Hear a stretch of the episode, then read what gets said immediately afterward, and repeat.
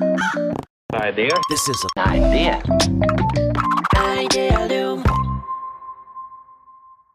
皆さんこんにちは。皆さん、こんにちは。安西です。みなべです。はい。というわけで、アイデアリムキャスト、今日もやっていきたいと思うんですけれども。やりましょはい。う。ね。あのー、そうそう。忙しいですね。みなべさんもね。僕も最近。いやー、そりゃあね、忙しいですよ。まあそうですね。経営しててね、うん。 忙しくないって言ったら平ですよ。そうそうですね。 そう。で、そう、ぼ僕ね、先週、あれなんですよ。7日間で、カルティベースの記事を14本書いたんですよ。すごいですね。はい。なんか、書きすぎじゃないい書かなきゃいけなくて書いたっていうよりかはね、ちょっとね、衝動に火がついて書いたところがあって、はいはい。で、まあ、カルティベース今平日毎日更新で記事更新して、うんで、カルティベースラボ、まあ、っていう名前にもうすぐ WD が変わるんですけど、そっちはいはでいゼミとかね、動画コンテンツとかいろいろやってるんですけど、うんまあ最近、みなべさんともね、ちょろっと話してましたけど、カルティベースが、なんかこう、まあ、組織のイノベーションの知見とか扱うから、はこう、イノベーションに役立ちますドーンみたいな。はい。のとか、これは学ぶべき、はい。ズーンみたいな。はいなんかこう、ストレートにイノベーションお役立ち理論、ナレッジみたいなことをこう、正面から投げ続けてるんですよね、今はいはいはい。でね、結構僕それでちょっと投げ続けて肩、肩疲れてきた感がちょっとあって。あ、本当に高速球投げ続けた。 スト壊レしーちゃトをっ た。はい。 140キロで投げ続けるみたいな。はい。で僕もともと芸風って、ワークショップの芸風って、なんかこう、これ大事だから学ぼうねとかっていうよりかは、うんなんかこう、遊びの力を使ったりとか、問いの力を使ったりして、なんかみんながこう、内発的に学びたくなる環境とか、つい学んじゃう、はいはいついやりたくなっちゃうみたいな環境を作るみたいなのが結構好きだから、いいですね。割とそう、遊び芸風だったんですけど、は今こう、ストレートから大事なことを唱え続けてるみたいな感じがして、こうややね、ちょっとね、はいカルティベース編集長として、ちょっと肩に力が入りすぎてるなと思って。いやー、本当に高速球投げるばっかじゃなくって、ね、カーブとか投げてね、打たせて取るみたいなね、 そうですそういうのも必要ですよ。そう。だからちょっと、なんだろうな。お、面白い。うん、は役に立つかわかんないんだけど面白いし、役に立たせたくなっちゃうみたいなコンテンツとかも作っていきたいなと思って、はい。で、ちょっとこの一週間ぐらい、あの、遊びのデザインという連載始めたのもあって、はいはい。の、それの記事とか、あるいはちょっと関係ない記事で、えー読み物として面白いんだけど役に立てたくなるみたいな記事とかをね、ちょっとテストしたくていろいろ作ってるんですはよね。い。そう。で遊び結の構やついい、そう。み、あの、まだ公開してないけど、うん編集部でも、みなべさんもね、こういう記事持ってみたいみたいに言ってくれてて。つ。つい読んじゃって、つい真似したくなるみたいなの、ああいうのいいですよね。うん、そう。だからなんかそういうのちょっと増やしていきたいなと。はい。でもあれでしょ、みなべさん的には、あれでしょ、ロールモデル、デイリーポータル Z なんでしょ。そう、いまだにデイリーポータル Z 追ってますからね。 あの大学生の時からずっと追ってんすよ。あ、あそうれなんですか。そう、大学生の時にちょうど確かできたんですよね。あ、そうなんだ。そう。ですごいのが、デイリーポータル Z を、なんかその時くらいのライターさんがまだ書いたりとかしてるから、20年くらい。へそう。すごい好きなんですよ。デイリーポータル Z、視聴者の方、ご存知ですかねえ。なんかね、ネットとかで記事単位でバズったりとかしてみたことあるけど、僕あんまりメディアとして真剣に読んだことなかった。まあ、真剣に読むもんじゃないんだけど。いや、本当にね、本当に、いや、これ褒め言葉ですけど、本当にくだらない記事しかないっすよ。だって今、デイリーポータル Z のアバウト初めて見ましたけど、はい。愉快な気分になりますが、役に立つことはありませんって書いてある。はっきり。 あ のね、役に立つことは本当にない。 なるほどね。そう、あの、なんか、僕は好きなのが、おぎうん荻原遊技場知ってます荻原さんご存知です知らないっす。あの、荻原さんって、いわゆる、なんか、昔、ウェブとかって、フラッシュとかあったじゃん。うんで、フラッシュゲームとか、一時期流行ったじゃないですか。そうですね。うんそうそうそう。で、なんかフラッシャーとしてすごい有名な方なんですよね。で、その人ええが初期の時から定期的にすっごいくだらないコンセプトのゲームをひたすら作り続けてるんですよね。へえ。で、無料公開ひたすらしてるんですよ。はいはいはい。そのシリーズが本当に好きで、で、うんしかもなんかんネタが本当にくだらないんですよね。うん。マジで、ちょっと、荻原遊戯場って検索して、なんか適当にね、後で遊んでほしいっす。それデイリーポータル Z なんですかあ、そうそうそうそう。なんか、えんなんか最近、時事ネタがしかも多いんすよね。なんか、ズームでオンラインゲーム、オンオンラインで、リモートでワークで、ズームでさ、なんか打ち合わせするようになったじゃないですか。ーうんうんで、。その時事ネタで、なんか、こう、ズームで相手が見てない隙に鼻くそをほじるゲームみたいなの作ったりとか それで高得点稼ぐみたいな。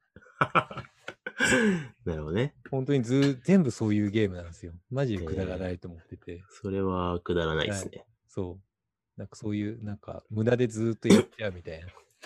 なんかそういうの好きだなとかね。いや、でもやっぱり、カルティベースはさ、役に立ちませんって言い切ったら困るわけですよ。まあ、面白く誰も見てて、こないね。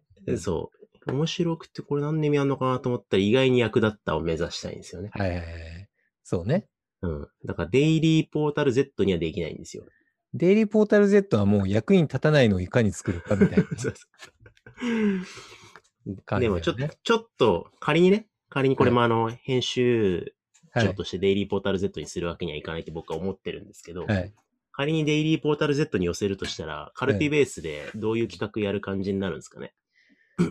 えー、それはもう、先生がよくわかんないところに行ってファシリテーションしたり対話を持ち込むみたいな感じなんじゃ ないまるの構想はをい対話止めてみたみたいな。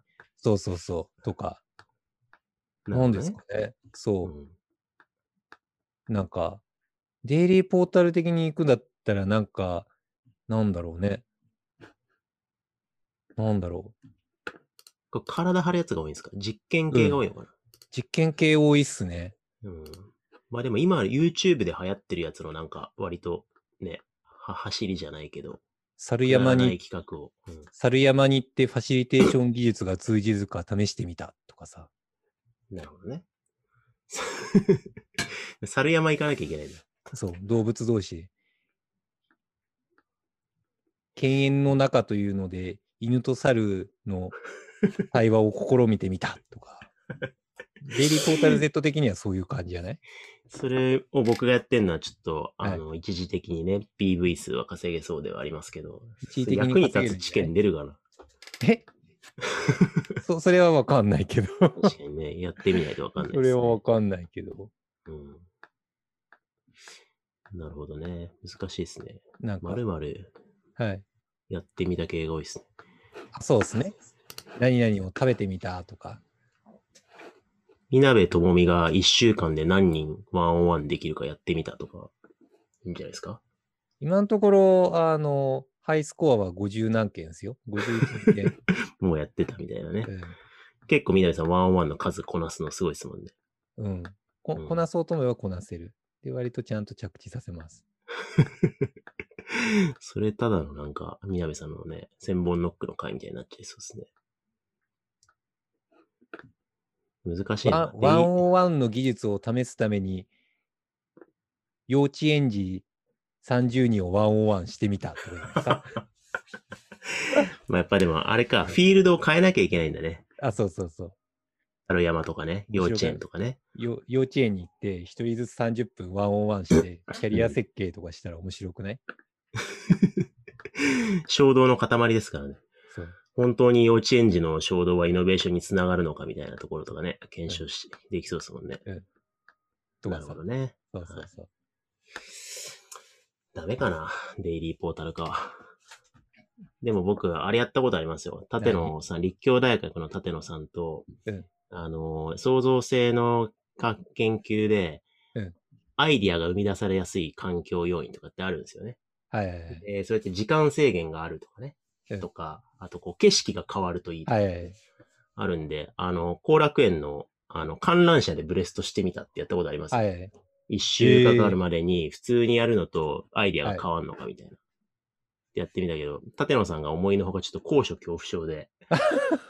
普通に意外と高えな。意外と高えなってずっと言ったまま終わって、全く一個もアイディア出なかったみたいな。あでもそういうのいいんじゃないそうあ降りたら、はい降りたら安心感で、ふーっつってすげえいいアイデア出てきて、はいちょっとやっぱこう、緊張が緩和された時に人アイデア出んだな、みたいな検証できたけど。それやらないあの絶叫マシンに乗りながらワークショップはできる のかとか。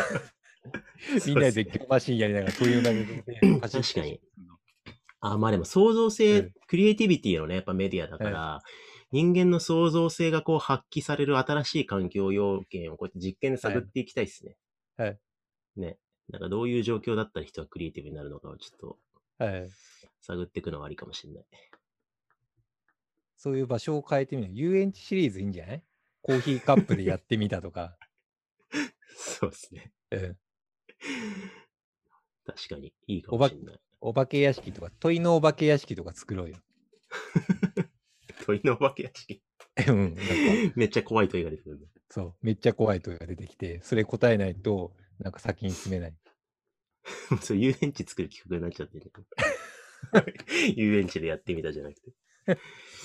まあまあでも、あのーちょっとね、突破口が見えた気がしましたよ。あ人本の当に創造性をね、発揮させるはい要因は多分、こう、理論からは生まれないんで、はい。